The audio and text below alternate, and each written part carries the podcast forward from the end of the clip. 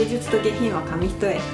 この番組は芸術も下品もたしなめる感性を磨くことを目的とし日々生活する中で面白いと感じたことや心に響いた作品などを共有し合うことを通して人間性を高めていくことを目指すものです。本日パーソナリティを務めるのは私シータンです。アシスタントはなったんでお送りしていきます。はい。では今日もよろしくお願いします。お願いします。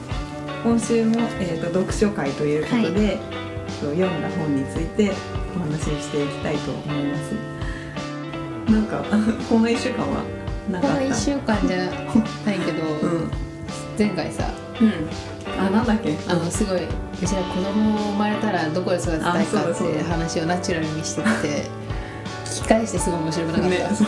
この間そう編集しててとなんか当たり前のようにもうすぐ子供生まれるみたいな感じ どっちで育てようかって話したらそんな言って1ミリもないのに恥ずかしいなと、うん、あんななんか3年後に生まれますみたいな感じ、ね、してたけど。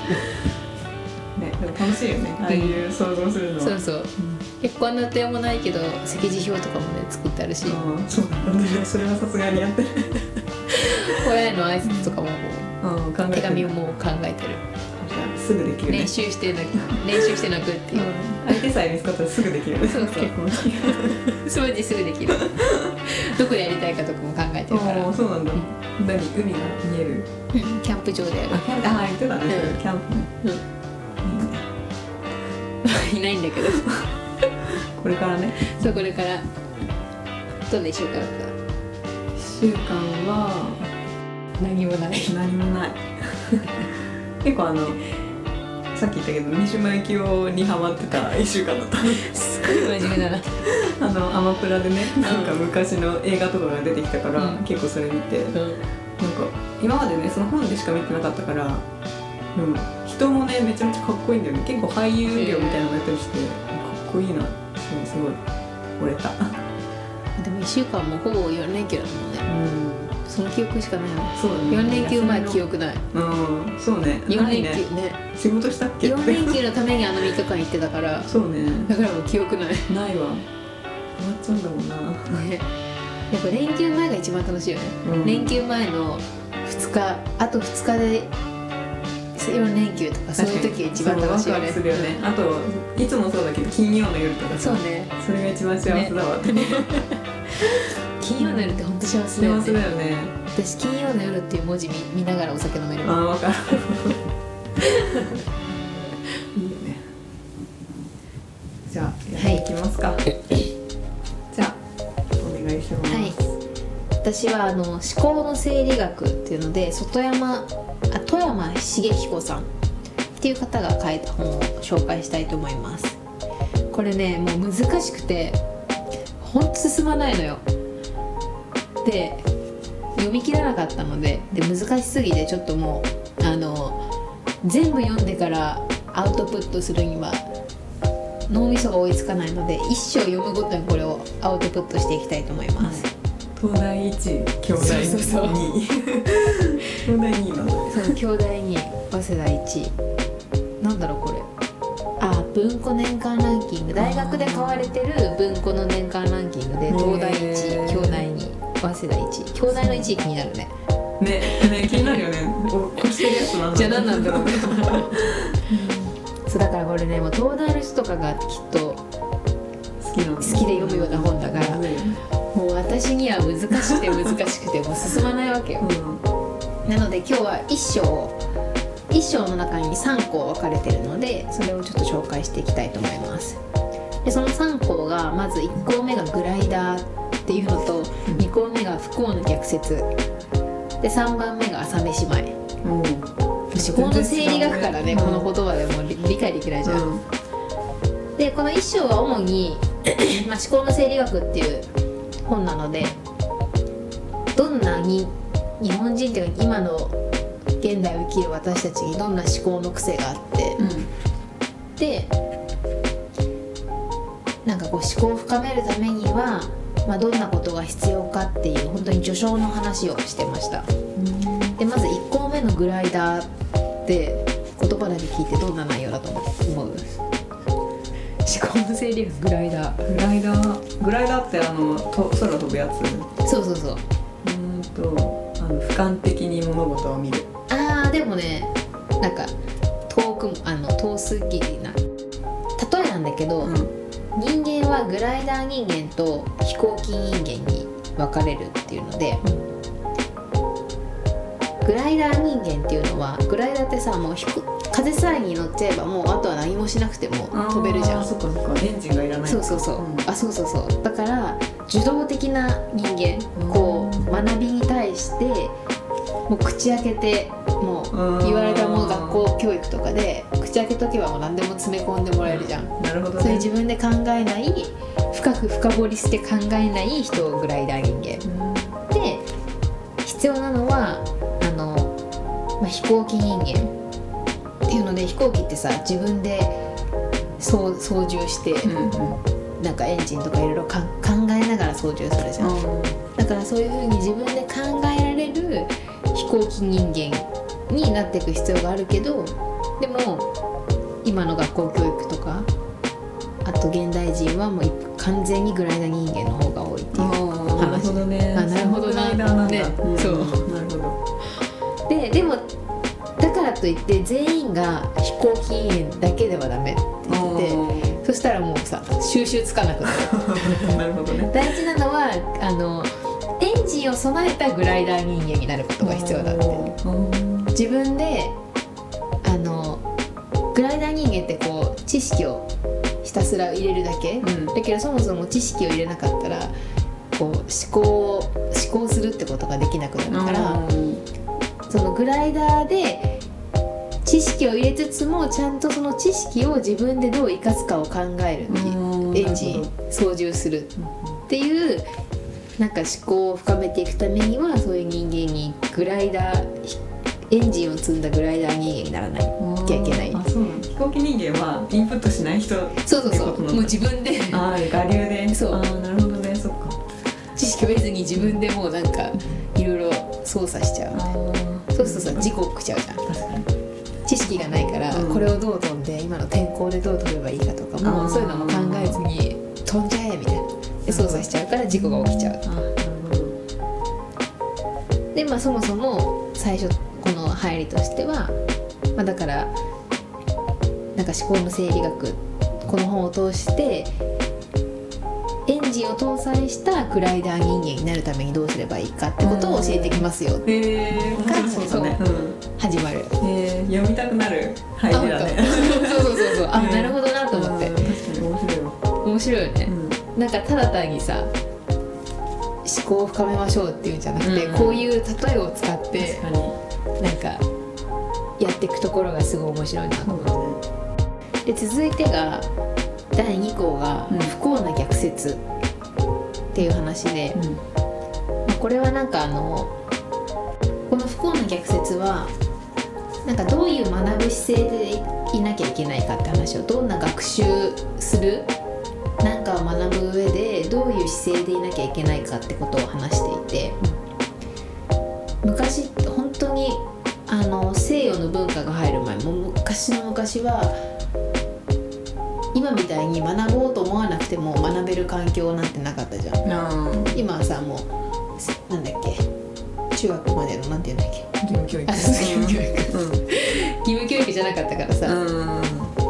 あの本当に学びたいってもう渇望してもそれが必ず学べる環境ではなかった、けど今はもう学ぶ意欲なくても口開けときゃもう学校で先生がんもういろんな知識を詰め込んでくれる、うんでやっぱりそれだとなんか知識がつかないってことを言っていて。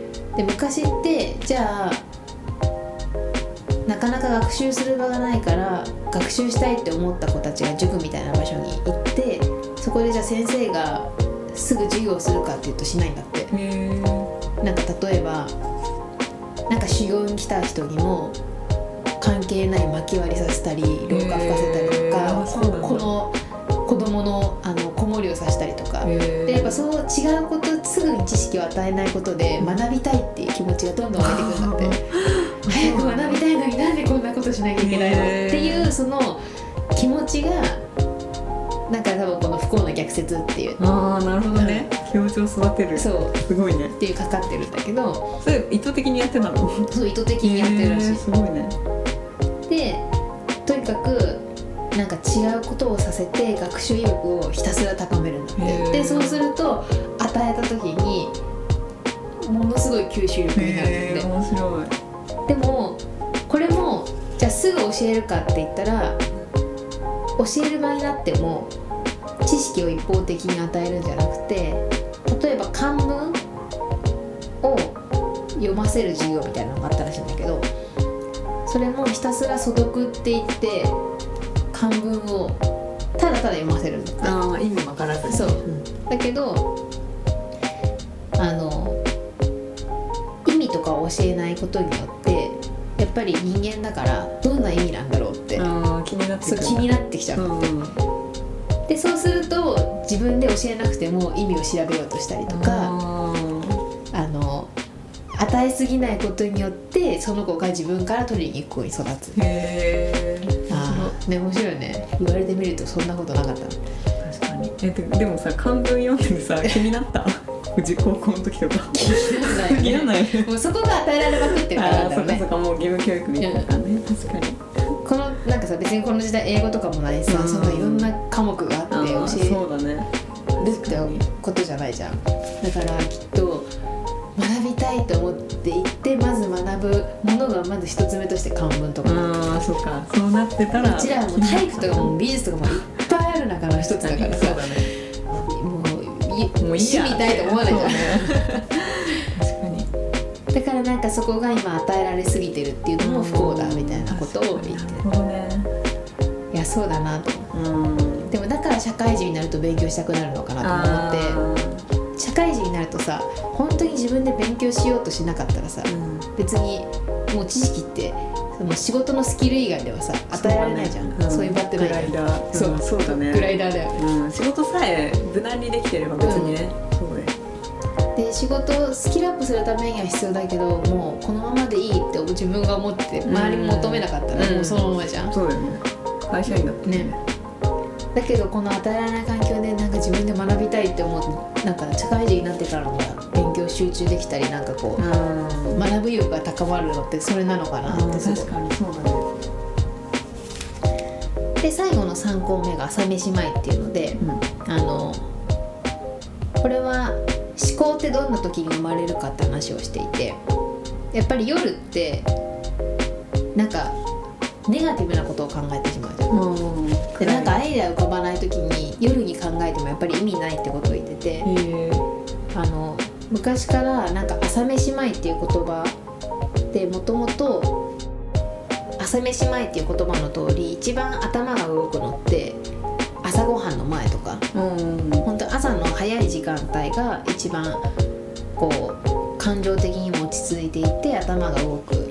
だから何かをこう考えたりアイデア出したい時って夜にするんじゃなくてもう夜はもう潔く諦めて朝起きてやると夜モヤモヤしてたそのアイデアとかが朝になると急に形になったりする。っていうのはやっぱそういうこと。ああそうなんだ。だからなんかあの究極だなと思うのはこのす外山富山茂彦さんはあの朝ごはん食べちゃうともう頭働かなくなるから、永遠に朝ごはんを食べなければ、うん。朝飯前なんいつまでとっても朝飯前なんじゃないかと思ってこの人なんかもうずーっと夕方とかまで朝じゃない。朝なんかご飯を食べずになんかあの知識をなんかいろいろ考えてる時間を取ってんだけど、うん。まあそこすごいそこがなんかね違うなと思って、ね。そう。やんないじゃん。お腹空いちゃうお腹空いちゃうじゃん。でそう浮かぶなんかさその考えに出らないじゃん。朝飯前だから朝ごはんの前にちょっと知識アイデアを考えようとかじゃなくて、じゃあずっと朝ごはん食べなければ朝飯前だ。って永遠に食べないってすごいじゃん、うん。でも確かになんか朝の方がさなんか仕事の時もやっぱ動くなって思うのは、あなんか間違ってないんだなと思っ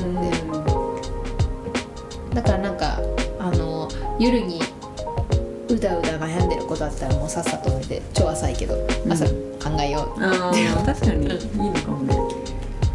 前向きな解決策が朝の方が出るのか。まあという3個。うんうん。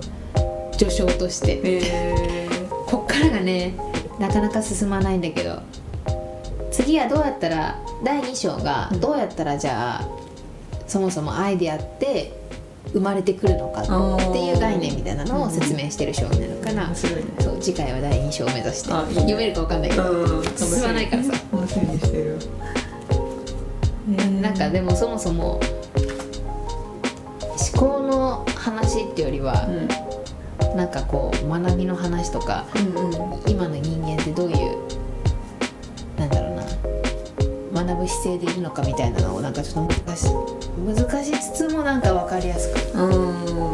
解説してくれててなんか新しい今まで読んだことない本で面白かったなと思って。確かに。この間亡くなってたもんね。あそうなんだ。だからやっぱあれなんだろうね。そのこのさ時代のその学びとかに対するさ、なん今はそのもうさ YouTube とかがすごいあるからさ、もうその口を開けてても入ってくるじゃん、そういうのの移り変わりをすごいさ、うん。もろに体験した人だったんだろうねああそうだね。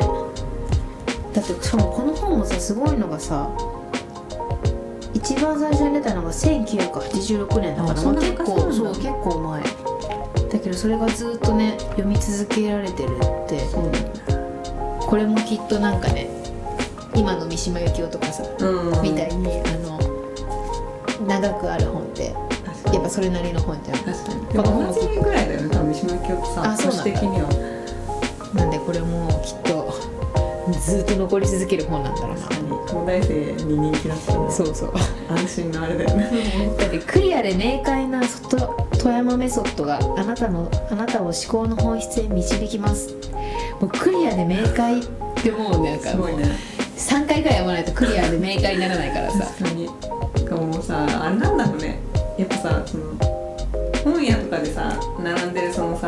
可愛いイラストのあるビジネス本とかってさ、うん。東大生の人からしたらさめちゃくちゃつまんないっていうかさ、もう2時間ぐらいでしか読めちゃうね。物足りないんだろうね、うん。このぐらいちょっと深く言ってくんないとだって数式出てくるじゃん思考の整理学なのね。もう分かんないもんね。難しいよね。でも確かにこれ読んで朝これ読んで別なビジネス書を別の日に通勤時間読んだ時に、なんかびっくりぐらい早く読めて。うん。あれこんなあれこんな小学生の本だっけ？みたいなぐらいなったから入ってくる感じそう。面白かった。確かに。最近だってそのさその誰にでも分かるように書いてくれてるじゃん、うん。作者が、うん。そこがやっぱさぐそれを読んでばっかり言うとグライダーなんだろうね、うん。こう簡単な文章でわーって受け入れて。確かにそうだね。ちょっと難しいのだからちょっとさ、どういう意味だろうって理解して読んでいくのはいやそうだね。確かに。しかも今の分かりやすいそのビジネス書ってさもう知らないことが出てこないもんね。そうだね、うん、簡単。まあそれを初めて見るなんかねうもう漢字とかさ、うん。こんな日本語あるんだみたいなの出てこないけど、うんそうだよね。それをまああえて使わないで書いてるんだろうけど、うん。ね。でもなんか本当にこの最近その本質を求められることがすごく多くて仕事とかでも、表面だけじゃなくて物事の真意みたいなのを常に求められるようになって初めてなんかこの本をお父さんからこれもらったんだけど、あのあ物事の本質を考えるってこういうことなんだなってなんかこれを読みながらちうん。ょっとずつ分かる。表面しか見てなかった確かに深深そうだよね、うん。思考の整理だもんね。そ うこの人のさ「乱読のセレンディピティ」とかって本がこの間買った。いろんな本を、んなんかやっぱ読むタイミングとかによって見えるもの違うとか、うん。なんかそういう。でもなんか本当に読んでみてここまで物事考えてないと本当あっさい人間なんだろうなって思う。うんこれを読んでね最近でも思うわね。本当に深く考えられるようにならないとあなんかさ話しててもこの人浅いなって自分でも思う人がいるじゃん、うんうんあそう周りから見えてんだろうなって思うからなんかね、すごいでも自分が話してても思う、なんかあーもうこれ浅いって思われてんだろうなそうなりたくないよねね。ちょっと。なんかいいこと言うとかじゃなくてね、うん。そのあそこそこまで読み解けたんだみたいなうん。風に。ななんかねそうだよね。なんかさ別にあんま考えてなかったんだってでなんかさちょっと話してたりしてさ、うん。あそこまで考えてこういう行動をとってるんだとかって分かるとさ、うんうんうん。すごいなんか、ね。あすごいなって思ったりするもんね、言わなくても、まあ、考えてね書くだけでも違うよね全然。この間上司に借りた本なんかちょっと仕事に関係ある本があって、うどうだったって言われてん借りた？あ貸してくれたんだ。そうそう。なんかこうでこうで考えることがこう考えることが必要なんだなと思いましたって言ったらあそこまで読めてるのすごいねみたいな、うん。そこまでこう考えてあの考えに至ったのはすごいいいと思う、そこまでなるのすごいよって言われて、あなんかその人すごい本質を通る人だから、うん。なんかそこまでなったのすごい言われたの嬉しいな。うん確かにすごいね。これのおかげかな。ラジオのそう。深掘りするように。違うよねやっぱなんか、やってない時とやってる時だとさ、ね。やっぱ考えること違うなって。ね、今までやっぱ本当に考ね。えてなかったなって思っちゃう表面表面すらたなんか達してなかったな。いいね。でもなんかそれ言われてやっぱ前まではきっと本当あっさいと思われてたんだろうなって今も思われてると思うけど、ねなんかでもそう言われるようになって、あもっとちゃんと本質見れるようになろうってなんかちょっと思えた、うんいいね成長が見られるのいいねなんか、ね。あんまりさやっててもさわかんないもんね、うん。そういうところでしかさ、うん。その顕在化しないからさ、ね。ちょっとでもわかると。いいね。うん、そんな本でした。ちょっと頑張って。もうすごい。え半年かけてぐらいちょっと全部一冊でこうあいいね。ちょっと楽しみにしてる、ん。講座を。確かに思考の生理学講座。そう。え自分はさ、うん。グライダーとどっちだった今まで。もう余裕でグライダーだよごめんグライダーですらなかったのもなんかでも我流でなんかやったりはしない？あんまり。うん意外としない。あしないんだ。なんかじそのなんだろう。勉強系とかも一切我流じゃないよね、ああ受け身？受け身。うん、仕事も多分受け身だなって思うし。今までさなんだ例えばじゃあ受験勉強の時とかもさ、もうあのテキストもう選ぶところから、何でもいいやじゃあこれでやろう。で一から読んでいって、うみたいな感じ？ただ。そうそうもうあこれかわいいなとか。ああこの色使いかわいいからこっちの参考しようっていうところから始まり、うん。あのもうひたすら誰でもやるように問題解いて答え合わせしてあー間違ったいっか。で終わり、あー。仕事も結構。仕事仕事はもうちょっと自分なりの色をつけようって最近ここ1年ぐらいで思うようになったけど、なんか特に勉強はそうだね。なんかこうじ自分流でノート作るとかもしなかったし。でもなんかやっぱグライダーじゃなくて飛行型人間の頭いい友達とか、うん。やっぱこの人頭いいなって思う子ってさ参考書の解き方も違う使い方も違うじゃん。なんか友達はすごいこの子頭いいなと思うのは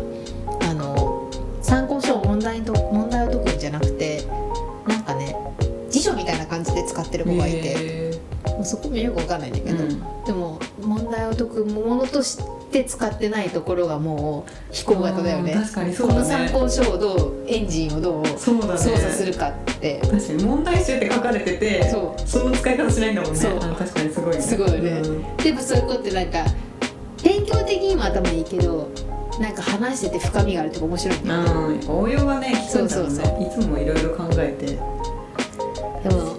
確かに今の質問でだから私はあの 点数が上がらなかったんだなと受験で。もう決まったやり方しかしてなかった。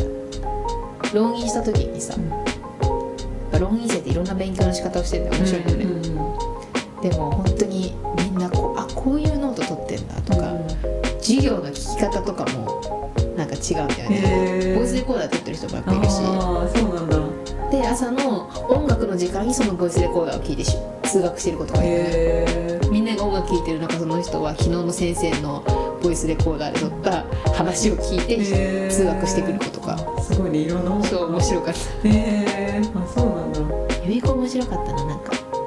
千人みたいな人とかいてさ。千人。千人。あの医学部でうん。もうなんか6浪ぐらいしてる人とかいたね。千人とかって呼ばれてたう。予備校に来ることが多分もう楽しく医学部だしょうがないのでも6浪はまだ全然普通みたいな。あそうなんかねなんだっけな医学部目指してる人人は三浪まではまだ普通のもう赤ちゃんみたいな。へー。四浪で人間で五浪でなんちゃらで。なんとか言って千人でみたいな。そう予備校ってもうさあれなの？毎日学校みたいに行くの？そう毎日学校。うん。もうなんかあのなんだ体育とかがないだけみたいな感じ。美術とかそうひたすらとか運動会がない学校みたいな感じ。もう受験科目だけの。そう。でも超面白かった。えー、めっちゃ高そうだね。ああ高かったのかな。ねなんか一教科だけでもすごい高いイメージ。超楽しかった。なんかひたすら勉強だけしなかったけど、うん。もう勉強だけしてればいいみたいな感じだから、うんなんかあと全員落ちた組じゃん？変だねあの団結があるのね。目に見えない。確かにありそう。あのセンター試験の国公立だったからさ私のあのコースが、うん。だからセンター試験とかもみんな命かけてるから、そこがもうボーダーだからさ、うん。センター試験の答え合わせの後の空気とかすごい今でも忘れない、へえ探れお探りつつも、どんな感じ？でもいけるいけるいけるってなんかみんなすごいいろんなところが聞こえてきて、へえ空気感がすごい面白かっへえ学校とは違うもんねたそう。確かに。味わえないもんね、うん普通に。いい。青春だね。青春なんだ。そう。あとやっぱね一番前に座る子分かるんだよね。あそうなんだ。熱心さね。そう一番後ろに座るとダメよね。そこでやる気がもう違うもん。ね 私は後ろから2番目だったんだけど。私も知らんもん人前はね勇気いるよねってるとちゃんと先生に質問するんだよね。そうねだってさ周りが見えないからさ、先生と自分みたいなね、うん。感じになるんだろうね、世界観的に。も後ろだったからさ私はもうみんなの人間観察し始めちゃそううねね見ちゃうよねやっぱ。そうね確かに今思うとあの二人ちょっといい感じだな勉強する。付き合いそうだなとか。それは勉強する。あれあの子昨日と同じ服着てるなとかあ勉強したのかなとかいろいろ考えちゃって余計なお世話あー携帯いじってるの後ろから見ると丸見えだなとかそういうことは考えて集中してなかっただから落ちたんだけど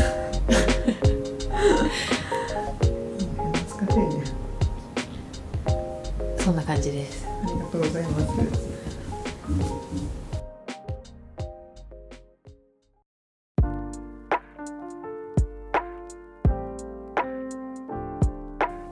ではお送りしてきました芸術と下品は紙一重。そろそろお別れのお時間です。この番組では皆様からのメールを募集しています。